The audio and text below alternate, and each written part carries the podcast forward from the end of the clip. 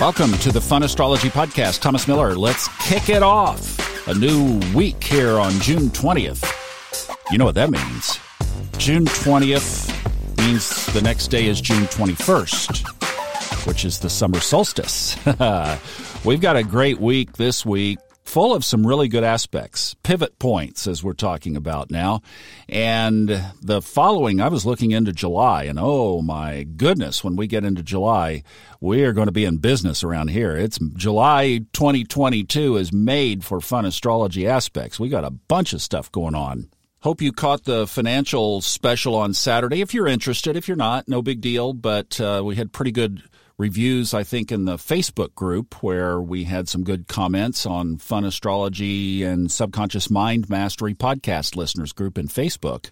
And then also just mention the Fun Astrology Discord channel is really where the astrology conversation is going on, spearheaded by the amazing Kristen Lawhead. But it's just kind of interesting observing that Ray's newsletter was of a heavier, more somber tone on the week that I decided to start doing it.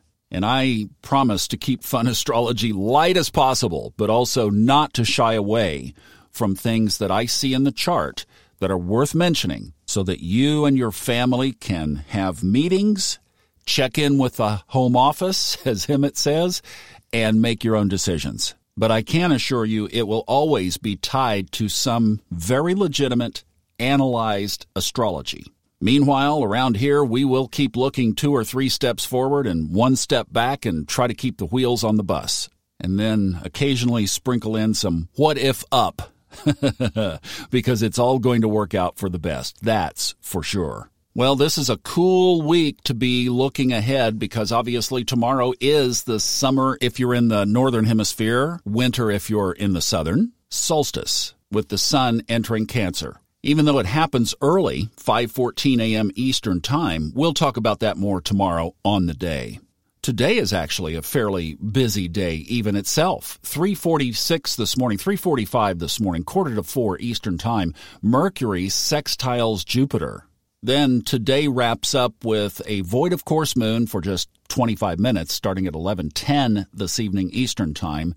Last quarter of the moon starts one minute later at 11:11 for those of you like who like sequential numbers, and then the moon enters Aries at 11:36 tonight. I will be in bed asleep, and hopefully, and then and then we roll into tomorrow, which is super loaded. And I'm going to kind of be flagging these, especially since we're skewing a little bit of financial focus. Tomorrow, Venus trines Pluto. And again, that's early, 4:23 a.m. So we are in very much the applying energy of that right now. Venus trining Pluto. Big financial potential pivot aspect as well.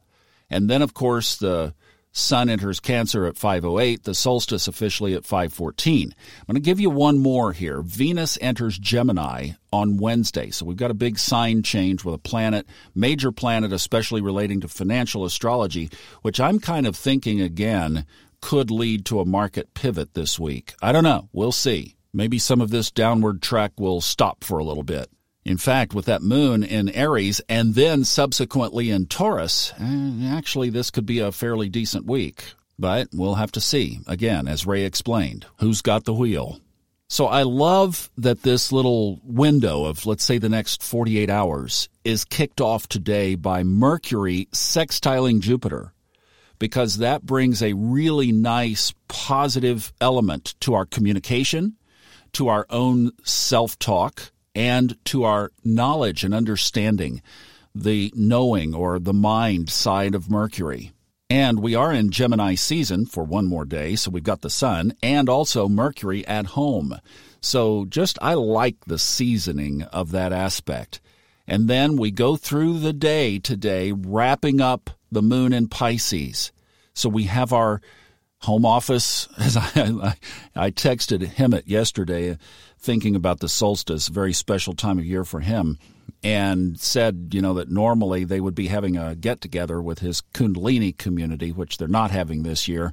But I said you would have been plugged in with your high speed LAN cable to the home office for a few days, as that's really what we're talking about is this hypersensitivity of awareness. And the Piscean moon just gives us more of that kind of energy. And then today as well, because this is the last day of applying energy, Venus trines Pluto, throw another log on the fire. I mean, this is getting really strong and powerful. And that's Venus and Pluto, probably two of the most influential financial planets. That's where I'm saying is maybe there will be a shift because the solstice is when the sun is obviously in June at its highest declination in the sky. The Native Americans, I love the Native American traditions around the solstices. They're just pure magic because they observed the sun slowing down, peeking out, rolling over. There's your image for today and tomorrow. We've been talking about these pivot points in the chart, right? We get four of them when the sun changes into angular points in the chart. So here we go again, moving from a mutable to an angular sign processes of recreating, starting over, do overs, take twos, new projects, new illuminations, leaving what was behind behind. The moon is doing that in its rotation because it moves into a cardinal sign. So, you know, what I guess we should do is really plug into this and detach from other things as much as we possibly can with whatever is realistic, but just for the next two days, especially three days, really stay in this space of connected with our higher self, with our source, with the inner guide that is within us, that is illuminating our own paths, and just kind of blocking the rest of the stuff out.